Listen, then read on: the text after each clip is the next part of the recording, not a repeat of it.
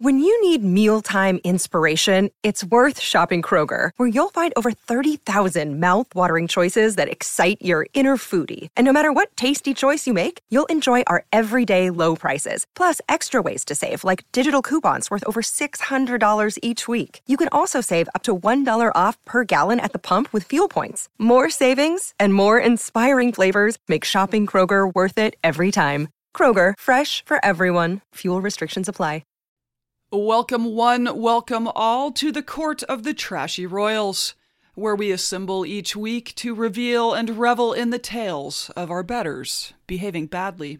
My name is Stacy, and Alicia, you're gonna take us through the next part of the life of Eleanor of Aquitaine, now becoming the Queen of England, having ditched King Louis and marrying Henry II, or future Henry II. Future Henry II, it's all happening. Hi, friends, Alicia here. We are here for part two of Eleanor. And yes, in this episode, Eleanor is freshly married to the future King Henry II of England, young, fresh, energetic, tall, sexy, good in battle, taking on the legacy of his grandfather, Henry I. Don't forget, Henry II has the powerful backing of his mother, Empress Matilda, behind him Henry II taking over control. Castles are being destroyed, so nobles can't stand against him, so take measure of what you think taking control is. But Henry would have been remembered as a better king, maybe even a terrific king, except for perhaps you might have heard of a infamous little murder that happens to one Sir Thomas Becket. That's not Henry's only crime in Hmm. this episode. Before we begin today's tale, we do have a few good nobles to thank for lending us a little bit of financial support, supporting Trashy Royals over at patreon.com slash Trashy Royals podcast. It's the easiest Patreon in the world. Two bucks a month will get you every episode early and ad free. We dig it a lot. And so do Thank you so much to Dina, Maggie D, Nancy P, Michael R, and Chelsea W. So grateful to all of y'all. Big thanks and all of our Patreon supporters and you coming for today's Naughty Nobles plural. Oh my. Let us anon to the next section of Eleanor of Aquitaine, the 12th century woman who won't be stopped.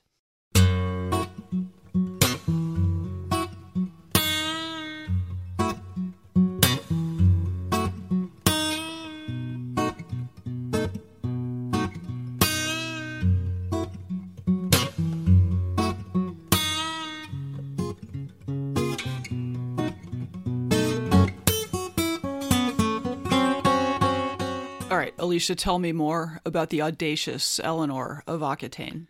Eleanor. When she was married to Louis, she had a first mother in law, Adelaide. But there's no more Adelaide. Eleanor is out of France. Welcome to England and her new mother in law, Empress Matilda. Eleanor doesn't really have a lot of luck with mother in laws, as it turns out. But here's Eleanor. Let's go with she's 30. We'll say she's 30. Married to the sexy new king, and the two of them are uniting their lands together. Maybe Eleanor's had a little fling with Empress Matilda's husband, Geoffrey of Anjou. Who could predict that it was not going to go all that great? But in 1154, yay! Cousin Steve is dead. Sure. And cousin Steve's son is now dead too. Remember, he mysteriously died the day Eleanor gives birth to her first child by Henry. Interesting. So here come, riding triumphantly in, Eleanor and Henry. This is our first Plantagenet, king and queen. The Plantagenets are going to rule England for the next 330 years. Long time coming, long time gone. Now remember, Empress Matilda, Henry's mother, had tried in her own right to claim power a few decades ago. But who's ever heard of a woman doing that? Here, Empress Matilda won't claim the throne, but she does claim it for her son Henry. And here, Empress Matilda is like, hooray, I can finally be queen. I have been waiting a very, very, very long time to be queen, and now I'm going to do it through my son naturally. This Eleanor lady, pish posh. No one needs to pay too much attention to Eleanor. I am Empress Matilda. I am the king's mother. I finally have what I want. Leave Eleanor alone.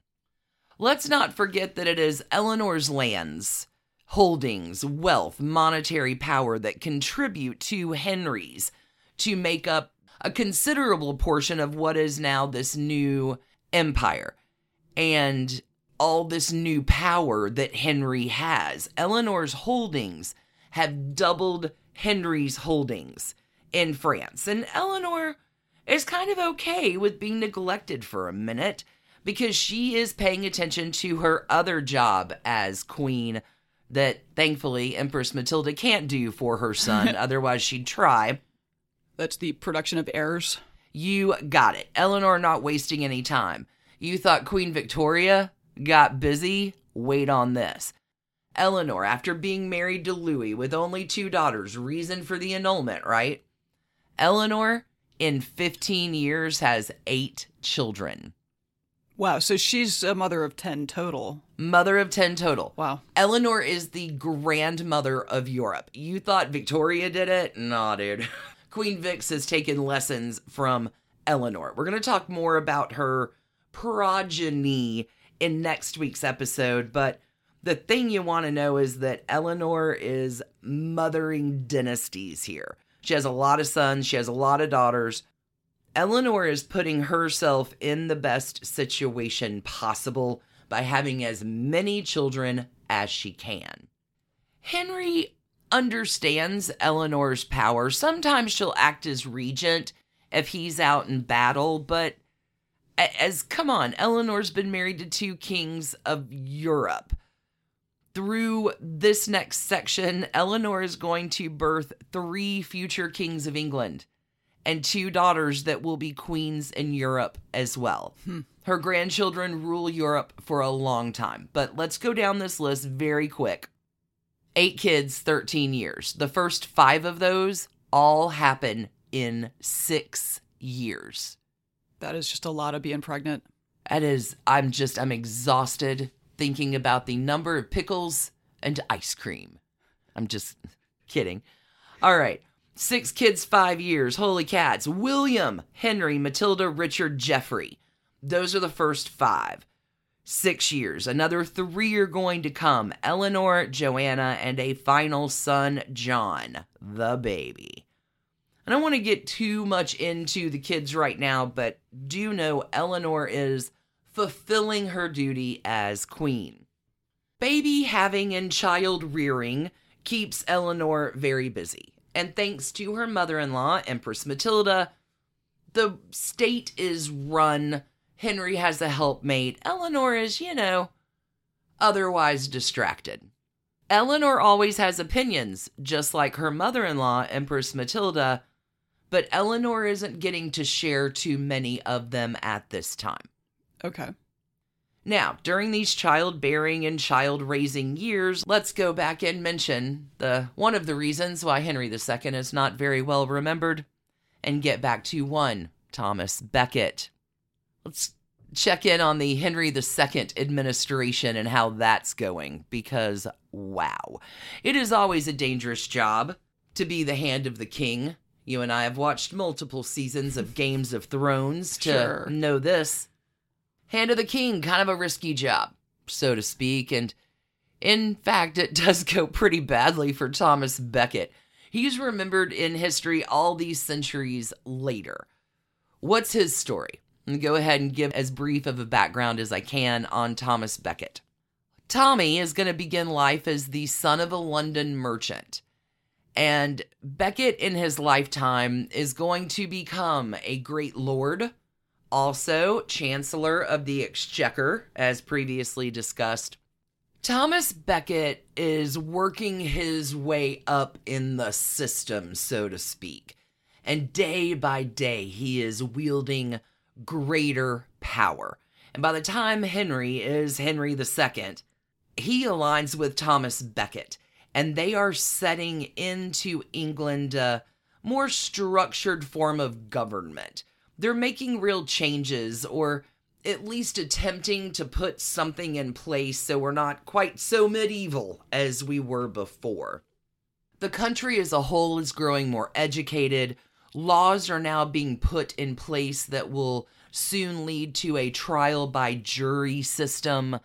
Peasants are solicited for their opinions about the government. Can you imagine being a pollster in the 12th century? King Henry.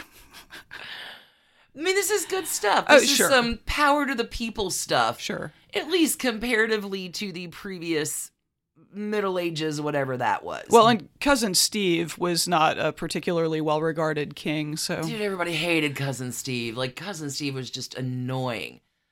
Cousin Steve is annoying, but it's right. Who else is the most annoying power player through every story we talk about? The church. I was, Always. I was gonna say the Pope. okay. Always the pesky church. And now the church is kind of in the way of Henry doing his power reform because Henry just wants to bust it all up. He's into deregulation. And Henry gets this idea.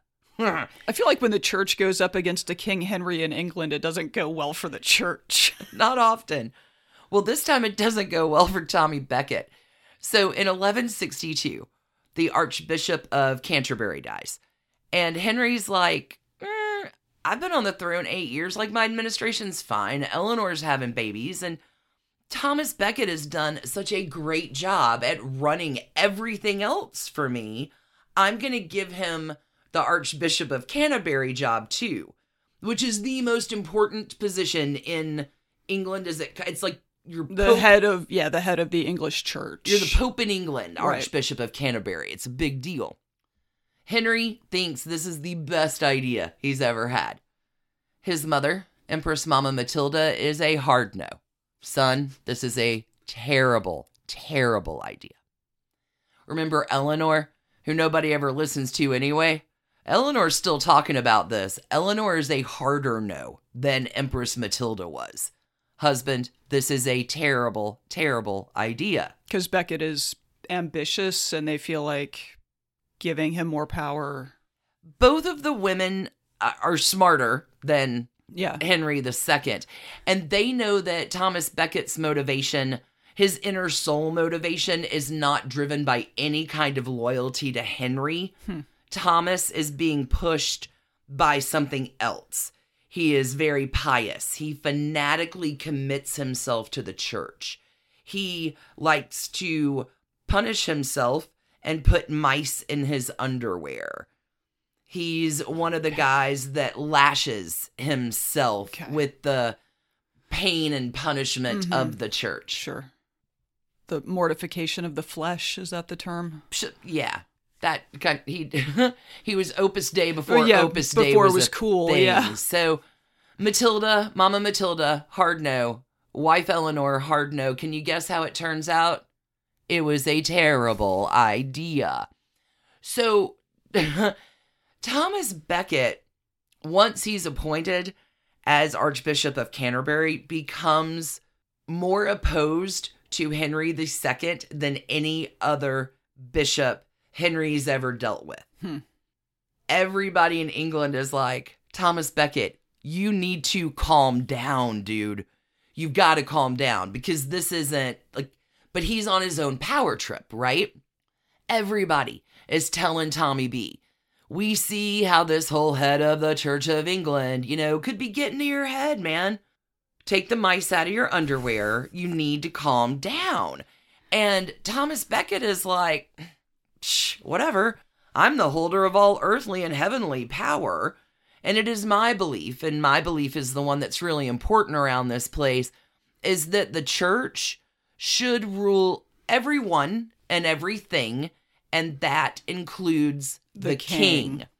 And hey, Thomas Becket, right here, I am the church, so I should be in charge of everything. Turns out that Thomas Becket is really popular with the people based on his reputation of what's come before. It takes a long time for those 12th century pollsters to get around. News doesn't go quite as fast. So Becket, still riding on the coattails of a decade ago when Becket was the champion of the people, but now Becket is not the champion of the people. Plus, he has mice in his underpants. That was the 12th century ants in your pants game of our 70s childhood. So let's set the stage here for the 1160s, because politically it is not going great for Henry II. Personally, though, romantically, Henry, who's never been a faithful husband to begin with, and Eleanor, pregnant, so many kids Mhm. all through the decade. When Eleanor is pregnant with their last and final son, the baby, John, Henry II falls in love.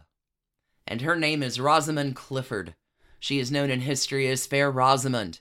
She's the most beautiful woman in Europe, it is Hmm. said. Now, Rosamond's father had served Henry II in the 1160s, and this is how the affair between Rosamond and Henry begins in 1166, when Eleanor is carrying their last child. And certainly it is absolutely fair that pretty much every king that's ever kinged has affairs, but this one is a little bit different. Henry is head over heels in love with the fair Rosamond. And here, Henry II begins the secret life. A whole secret double life behind the scenes with his mistress Rosamond. Does he have like a little cottage Yes, and he sets little, her up in a completely separate garden out front? sort of thing and hides her out and has this secret honey nest love life with Huh. Rosamond. Now, everything's kept super, super quiet, though nobody's spilling the beans. Because Eleanor is absolutely Henry's wife on paper. She's his diplomatic partner. Mm-hmm. She's the mother of his children. Sure. Eleanor doesn't know about this. Henry, secret second life, fair Rosamond, Eleanor in the dark. Am I correct in hearing echoes of Henry VIII courting Anne Boleyn while married to A little bit, long time marriage to Catherine of Aragon? a little bit. When I say that history repeats Uh-huh. and rhymes, Eleanor's story contains multitudes that Mhm. we are going to see Over and repetitions pop up. Yeah, over and over and over again. Okay, this is fascinating. So uh, another Henry with conflict with the church and head over heels for his mistress. Story as old as time. yep. Okay, so here we are. Henry going bad politically, super secret affair with the fair Rosamond. Eleanor still on paper. But after the birth of the last child, Eleanor is like, I'm out of here. I'm going to go back to Aquitaine. Henry, you have screwed this thing up with Thomas Becket. I've had child number eight. I'm not getting pregnant anymore. And technically, I'm going to go home to Aquitaine to govern in the name of you, Henry, because wowza, it is unruly over there. This is like the first bicoastal couple. It, it really is. Because they're. Uh, Aquitaine is unrest, feudal lords, because the only one they recognize is Eleanor. They don't recognize Henry. So Eleanor, being a helpmate, last kid, you know what? I'm going to book it on over to France, settle things down for you, Henry. Mm-hmm. Wink, wink, Henry. I'm doing this all for you, love of my life. These lands have been rebelling against Henry for years, and Eleanor can keep the peace. They want her anyway. So Henry, too, is like, have a good time, Ellie. Thanks. I appreciate you going for me. A number one, it gets you out of the way so I can Uh-huh. continue carrying on my secret affair with the fair Rosamond. Right. Thanks for not asking what I do on the weekends. also, Eleanor, you've been such a loyal, faithful wife. You're an extension of me. You're not going to do anything to damage me over an Aquitaine. See ya, Ellie. Thanks for giving me more time to carry on my secret affair. Let the good times roll. This is the late 1160s. We're going to take a break here. And when we come back, we're going to see how it all shakes down. See you on the flip. Hi, this is Rachel Uchitel, and I'm here to invite you to listen to my podcast, Misunderstood with Rachel Uchitel. This podcast delves into the lives of those who have been reduced to a single headline. Each episode will take a closer look at the stories of those who are on a mission to change their narrative. Join me as we uncover the truth behind the misconceptions, shed light on the stories of those who have perhaps been wrongfully portrayed, explore the complexities of the human experience, and celebrate the power of second chances. Who doesn't love a good comeback story? All right, Alicia, what eventful things happen next? So, Eleanor, 46 years old, eight kids, headed to Aquitaine. She knows her husband fools around, but it's never anything too serious. Right. My job here in England is done. I'm going to be middle aged. I'm going to make a triumphant return to Aquitaine because this is the land of my people. And remember, I have a fancy court here and chivalry and troubadours And, and, big cottage core dreams. vinegar, wine, all the greatest. I, mm-hmm. Eleanor cannot wait to cottage core in this court of love. I am in charge. I am in charge here. Henry, this is mm-hmm. this is my this is my town. Okay? Whoa. Running the country is definitely the highlight of Eleanor's career. And Henry, thinking that Eleanor is absolutely no threat, doesn't really pay attention to her because, you know, secret affair with Rosamond. Eleanor thinks Henry is certainly no threat to me, continuing his secret love affair. Eleanor, though, should always be considered a threat. Here she begins slowly building a power base that is going to come into play mm-hmm. by the time we make it to the 1170s. Eleanor is always making a play. All Eleanor has done since the beginning of time is build power. So from 1168 to about 1173, Eleanor operates what is called a court of love. It's delightful, chivalry, troubadours, poets. She's mentioned all the time in poems. This court of love thing might have been a myth written later, but it comes from somewhere. I like the idea of it, the court of love. Eleanor has a big reputation. That's only one part of the story happening on the back burner because now Eleanor has children who are growing up, and three of them are going to become players here Henry the Young, Richard, and Geoffrey. So by 1169, there's pressure growing on Daddy King Henry to divide up his stuff. His sons are like, who gets what? Henry the Young is going to get England, Normandy, and Anjou. Richard is going to get Aquitaine. Geoffrey is going to get Brittany. What happens here is that Henry, the son of Eleanor and Henry II, he is called the Young King. He is crowned in 1170. Just like, remember those co kings before? Oh, right. The French tradition. Exactly.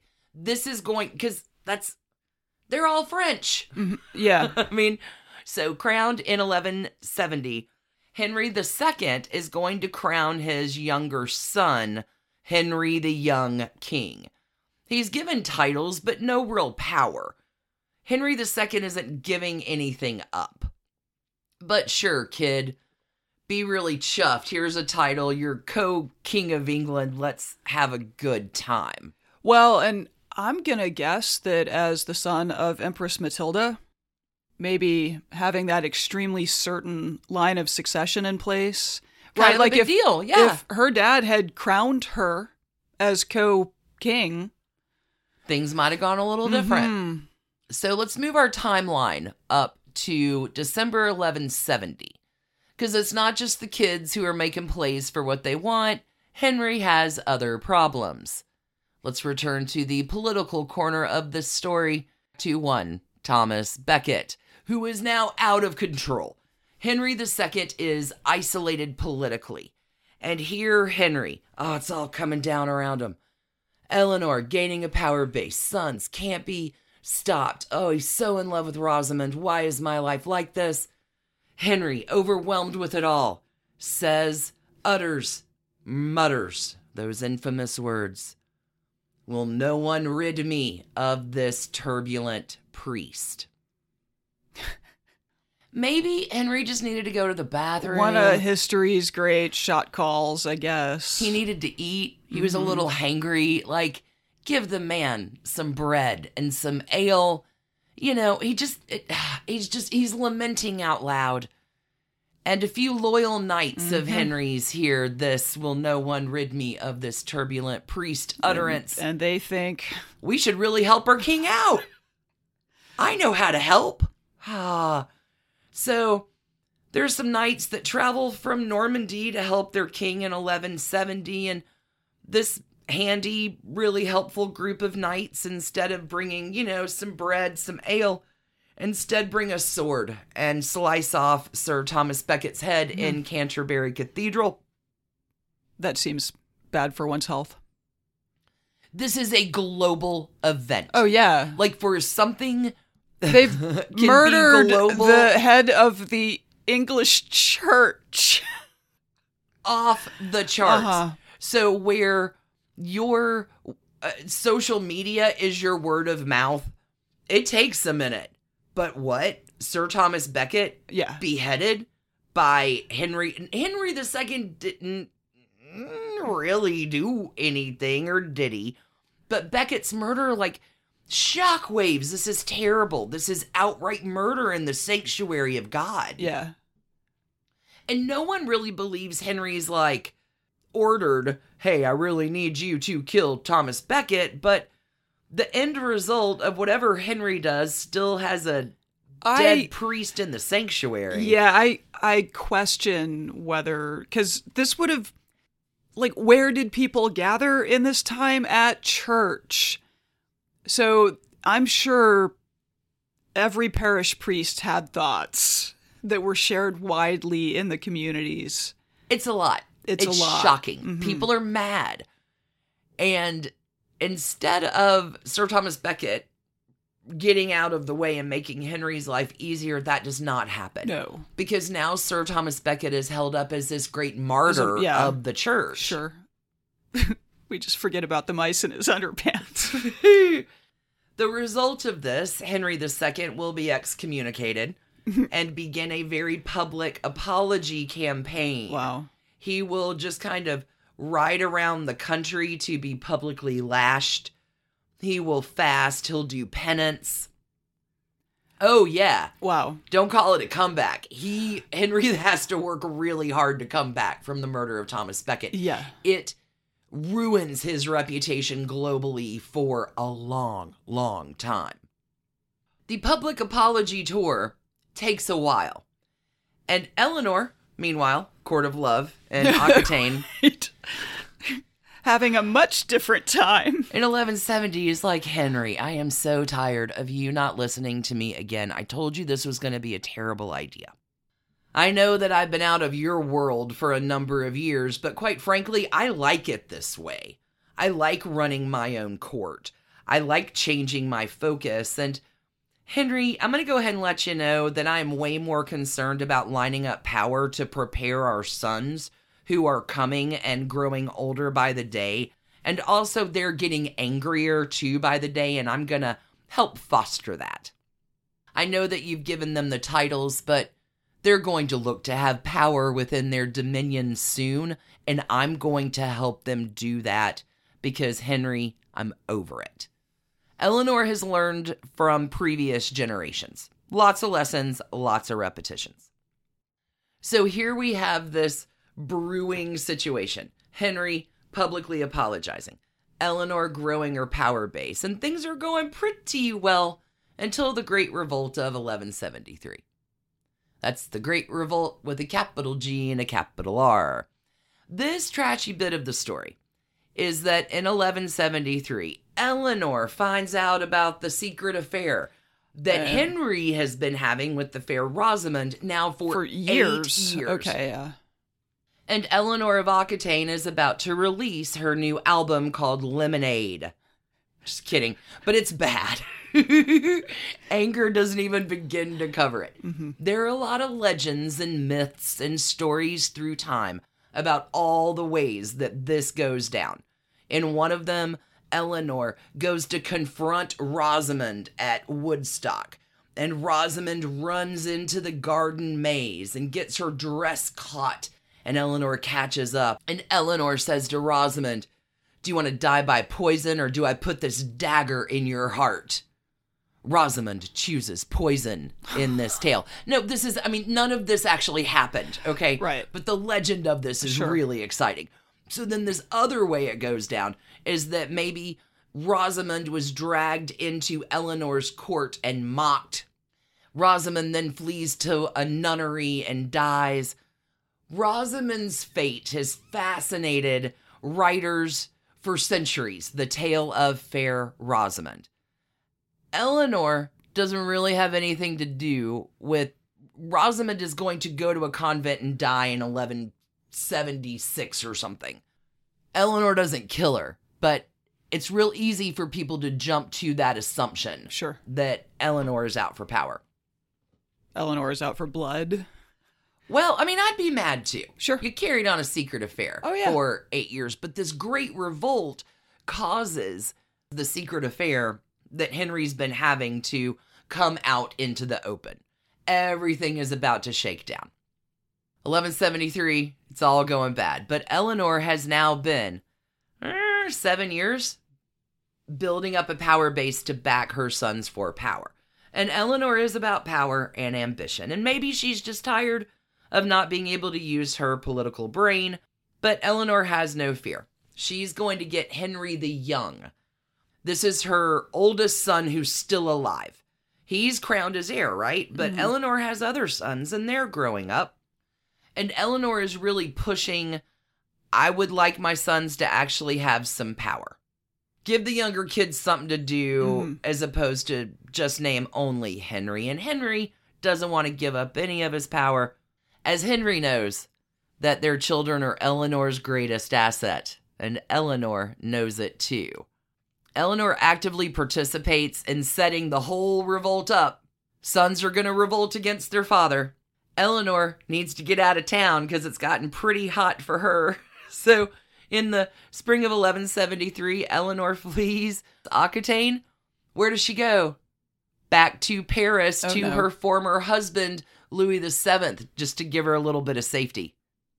Friends with all my exes. I mean, okay. Eleanor might need a little cover. Her sons are going against her husband in rebellion. Like, this is an easy trope. We have seen sons go against fathers a bunch. This has happened 30 times now in England up to this point. But here's the twist Eleanor's sons are allying with her ex husband, Louis VII, to take down Henry II.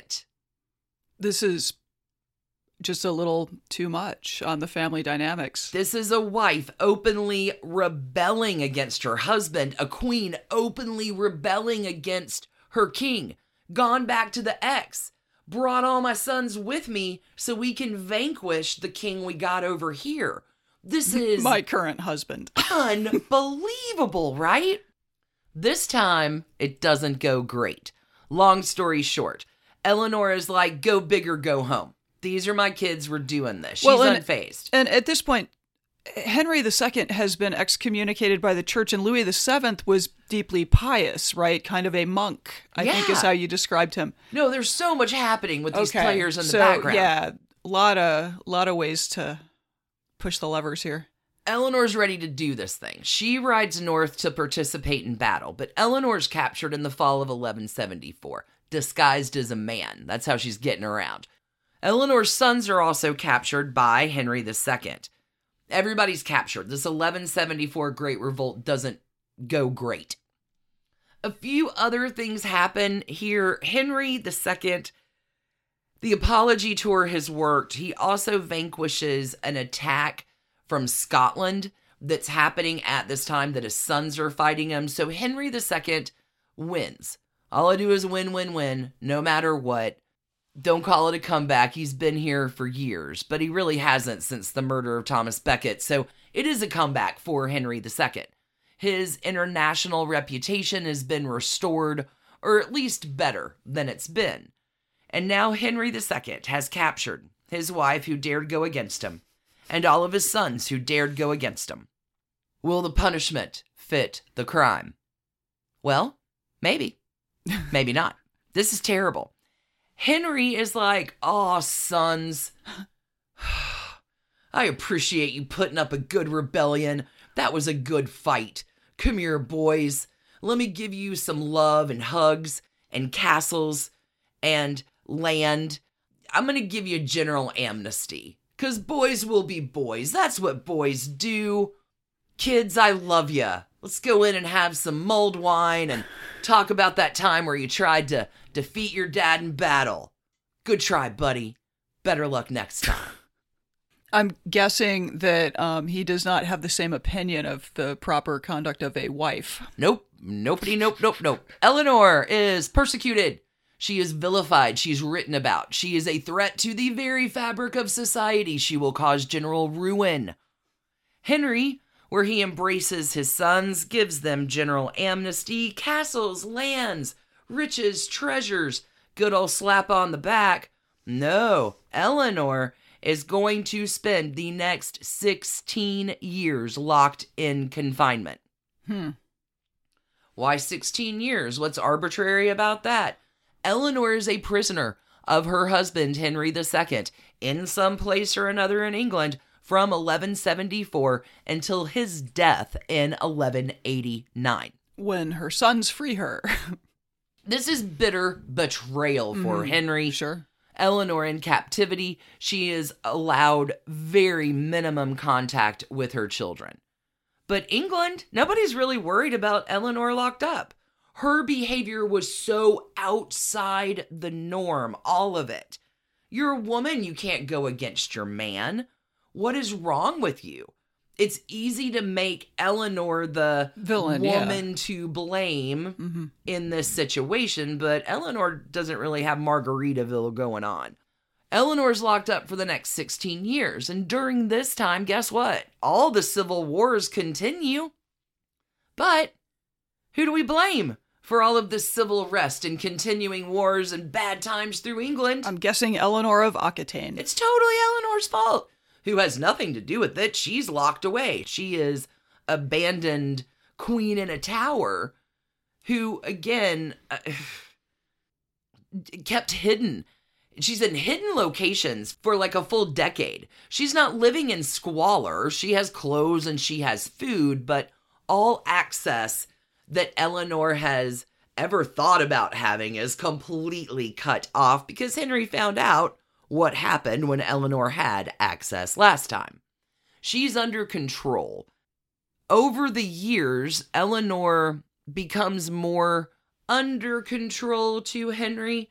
So Henry will begin eh, to bring Eleanor out occasionally.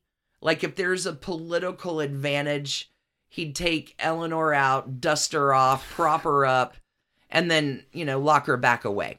Sounds awesome. Eleanor, through time, though, acquiesces. She shows herself to be a little bit more willing to play this game. Over time, her allowances are increased. But after a decade of Eleanor being gone, she's still to blame, but people are starting to ask, like, what have you done with her, Henry? Like, do you remember that you have a, a queen, a wife? Where is Shelly Miscavige? We want to know. So all of this is happening. It's by the time we get to the 1180s, Henry has some relative peace. His sons are behaving, sort of, and Eleanor is locked up. No threat to him, but come on. Eleanor's sons, you know they're going to be up to something. And Henry the Young, he's making his move with, you know, his brothers behind him here in the early 1180s. And things are about to shift again. What happens next? We're coming back to reveal it all, and a little bit of Katharine Hepburn, too, after a quick break. Enter the early 1180s. Civil unrest happening again, and here Henry the Young King, who's older now, is going to be like, "Mm, I'm not going to mess around with Daddy O, but I am going to invade my brother Richard's territory. Okay. This is future Richard the Lionheart. Oh. Richard has Aquitaine. And in 1182, Henry the Younger is like, mm, I'm going to take Richard's territory, grab that, and then I'll have a bigger base to go after Papa King Henry II. There are battles in this period that are super interesting, but mm, the thing you want to know is that in June 1183, Henry the Young King dies. He's 28 years old. Oh. Yeah. So a little succession crisis. They just keep losing their heirs, don't they? Right, but Henry the Young has been co crowned Yeah. now for 15 years. He's 28. He knows how to run a country, but oh no. Henry the Younger, co king, dead, out. And Henry the Second is overcome with grief, even though all Henry the Young has done since he's been a teenager is be a pill in the side of Henry. Sure. Henry's still. Ugh, It- sad about losing his son. This death is shocking. It wasn't a drunken boating incident, was it? I think it might have been another arrow, mysterious arrow. I'm not exactly sure. Less important. The, the important thing is Henry the Young is out. And Henry's overcome with grief, and Eleanor's overcome with grief. And here, maybe Henry softens a bit. Eleanor gets a little bit more freedom. She's returned to court, but they are not reunited in love by any stretch of the imagination. But now the remaining sons are all going to do a bit more jockeying. Mhm. The events of what happens next in this story are probably best remembered in our collective current imaginations, represented best by the 1968 film The Lion in Winter, which explores this year exactly, 1183 for our royal family. Henry II is played by Peter O'Toole. Eleanor of Aquitaine is played by Katharine Hepburn. Anthony Hopkins also pops up in this film. This next bit is from Kevin Hagopian from Penn State University. This is from the Albany EDU site. These are film notes prepared for the New York State Writers Institute. Kevin Jack Hagopian is the senior lecturer in media studies at Pennsylvania State University. A lot of this is about Katharine Hepburn, but there's a lot of this about Eleanor, and I think it's just such a beautiful blend. If, if I can have you think about Eleanor in any particular way in 1183, it is like this. Okay. The title of James Goldman's play, The Lion in Winter, was meant to refer to Henry II. But when the play was adapted for the screen in 1968, the designation better referred to Katharine Hepburn, its redoubtable star. She would have preferred the term lion rather than the conventional feminine diminutive lioness. For by 1968, at age 60, her reputation as a fighter was secure. She had fought for everything for votes for women as a girl, for victory on the playing fields as a sportswoman in her adolescence, for good acting parts on the stage and screen throughout her life, for liberal political causes in the 1940s, and finally for the love of her only real partner in life, Spencer Tracy. But Spence had died the year before, just after filming a scene in Guess Who's Coming to Dinner, which included a declaration of love for Hepburn, who played his on screen wife of many years. It remains one of the cinema's most honestly felt speeches, and it brought heartbreak to those who knew it was no act. And now it was Hepburn's time to go on alone after years spent nursing and comforting the mercurial alcoholic Tracy. The first part she chose was perhaps the most emotionally demanding she ever committed herself to. The play is the story of Eleanor of Aquitaine, estranged wife of Henry II of England, who in 1183 is brought home from prison to celebrate another kind of imprisonment. A miserable Christmas with her husband and sons, all four locked in a struggle over the succession to the throne that each knows may precipitate the judicious killing of any of the losers. Complicated. No, this is such a great description about hmm. this movie in this time. Listen to this next bit. Which will prove stronger, the group's family ties, weakened by years of intrigue, or the murderous political realities of succession?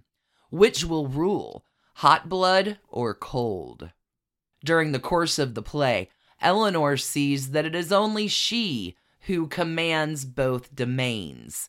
She blossoms into an articulate, deadly monolith of mother love. Isn't that great? Deadly monolith of mother love, colliding with the children and then with Henry in a desperate, brilliant attempt to refashion her family at the moment of its dissolution. This is a clan in which love works like cancer, ravaging its host and making it unrecognizable before it kills. Hmm. I don't know if I've ever heard a better description. Like, that is just gorgeous. Yeah, I've not seen A Lion in Winter, and, and now I kind of want to. I haven't in many years, but after reading that, I want to watch it again too. Katharine Hepburn told her friend A. Scott Berg many years later what was fascinating about the play was its modernness. This wasn't about pomp and circumstance, but about a family, a wife trying to protect her dignity, and a mother protecting her children. And I think that's what I want you to get about Eleanor. We're almost wrapped up with this story, but a mother protecting her children is Eleanor. That is what's coming in Eleanor's story back to this piece, her role was tough to the point of cruelty. A royal mother who understood her sons primarily in terms of state politics and saw her husband as a competitor in those political struggles, never a companion. Hepburn had final say in who would direct the film. In the wake of her Oscar for Guess Who's Coming to Dinner, her choice would have been limited only to directors currently living in the solar system. she chose Anthony Harvey. Harvey had directed Dutchman, an independent film based on Amiri Baraka's play about a violent radical confrontation in a New York subway car. Hepburn had found Dutchman absolutely riveting. It grabbed you by the throat. Not that glossy old MGM stuff, but cold people living in cold castles. In the wake of Tracy's death, Hepburn sheltered her sorrow in Yankee austerity, seeking out a film that expressed the very antithesis of sentimentality. The film's glowering skies and mildewing castles offered a powerful allegory for the equally frozen places in the heart of Eleanor of Aquitaine. The film was location shot in an abbey town in the south of France.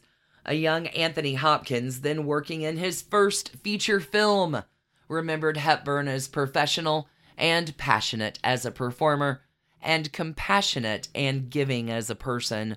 Hepburn's director, Anthony Harvey, found Hepburn absolutely loyal to him in disputes with the front office. He repaid that loyalty with a friendship that lasted the rest of Hepburn's life. Peter O'Toole, a legendary drinker, was his usual wild and ungovernable self, except around Hepburn, whose respect for his performing style and patience with his personal style lacked all irony.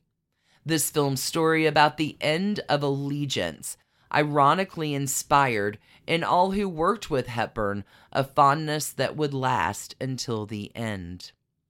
Hepburn would win her third Oscar for the part, her second in a row. And the film would commence, not her winter, but an Indian summer of film and television acting that would take her into her ninth decade. Hepburn was an ambitious and sometimes selfish woman. We require all great artists to be in some measure. But these qualities never existed in her in the pathological form they took in Eleanor of Aquitaine. The Lion in Winter is one of Hepburn's greatest turns. The scheming, underhanded queen, a deeply unsympathetic character who somehow manages to enlist our hope in her behalf. As the film concludes, Harvey's masterful last shot invites us to reconsider this heartless seeming character and to respect her skill in the same instant as we come against our will to admire the completely personal way she has expressed her love for her children. If, as was often claimed by her detractors, Hepburn was only playing herself, then it was a self of extraordinary variety. In this rich portrayal of love, hurtling toward its own destruction, Hepburn, childless in her own life, gives us a vision of maternal love that is exactly as paradoxical as Hepburn herself. Hmm. Thank you for letting me travel down that path. Katharine Hepburn's performance in this role, I think, is such a. It, it should be our perception of Eleanor. Uh, monolith of mother love. That is what's coming in Eleanor's story. She is a fierce mother type. The Lion in Winter is often shown through the holiday season. So I was- you get a chance to watch it, I was gonna say if you're looking for something to watch on the holiday weekend, I may be joining you in watching that. yeah, spend a little bit of time if you can with Katharine Hepburn and her portrayal of Eleanor of Aquitaine. Here's the thing Eleanor is only going to get fiercer. Remember, she's in captivity for 16 years until finally, blessedly, in 1189, Henry II passes away. Richard, now Richard the Lionheart, because you gotta love those naming conventions. Eleanor's son, Richard the Lionheart, becomes king. This is Eleanor's son. The first thing he does is send word for Eleanor to be released. Job number one get my mom Yeah. out of captivity. Eleanor of Aquitaine is now Dowager Queen of England with so many kids, sons and daughters too. And so much drama is coming up for Eleanor as the mother of dynasties, the first grandmother of Europe. Save the drama for your mama. All those kids did for Eleanor. That one is coming for you next week on Trashy Royals when we conclude Eleanor's arc and begin the fruit of her womb stories, so to speak. Well, that went in directions I didn't expect. I mean, their marriage seems to have started quite happily. Oh, they were really a love match. Took a turn. Oh yeah, kids, illicit affairs, murders and high holy houses. Oh, yeah, yeah. There was a oh, revenge, alliances, battles, great revolts. Mm-hmm. Eleanor's story really does have everything. If you are looking for a 12th century roller coaster ride, Yeah. and again, monolith of mother love. Eleanor is coming back. She's going to make it happen for her kids. She's going to found dynasties. I can't even wait to be back next week. Thank y'all, one and all, for joining us today for this week's Royal Ride. We really appreciate you spending your time with us and for all the ways you support the pod Absolutely. Your ratings and reviews, your nice emails, and the love you show for us over at patreon.com slash trashy royals podcast. Never fear, we are here. We're on the case. We're on the trashy case for you. God, this story, I just love it so much. Wishing y'all all the very best week. Thanks again for joining us. Hope to see you back next week. Mhm. Until then, don't take your eyes off the throne because it's going to change a whole bunch. Keep Wha- your eye on it. Watch out for arrows. arrows seem bad to me. Big love, everybody. Thanks again. See you next week. Bye. Bye.